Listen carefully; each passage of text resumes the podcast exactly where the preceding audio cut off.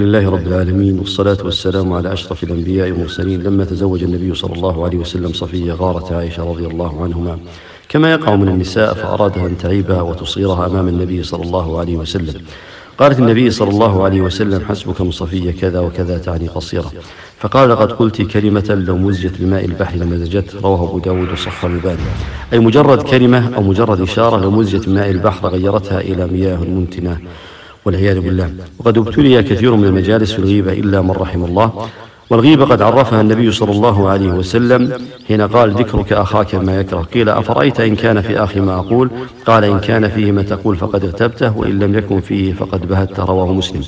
أي ذكر يكرهه أخوك المسلم أو أختك المسلمة يعتبر غيبة وقد شبه الله سبحانه وتعالى المغتاب بأبشع صورة حين قال ولا يغتب بعضكم بعضا أيحب أحدكم أن يأكل لحم أخيه ميتا فكرهتموه.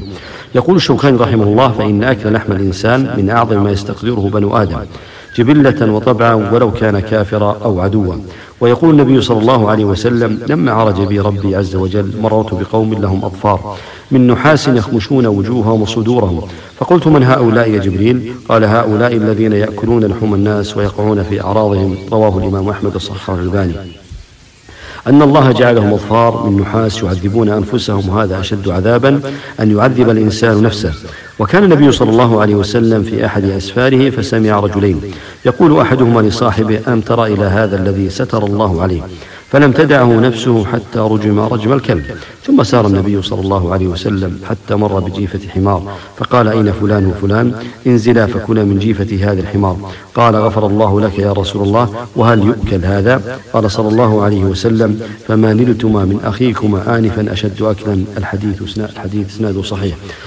وكان السلف يخافون من الوقوع في الغيبة فهذا عبد الله بن وهب يقول نذرت أني كلما اغتبت إنسانا أن أصوم يوما فأجهدني فكنت أغتاب وأصوم.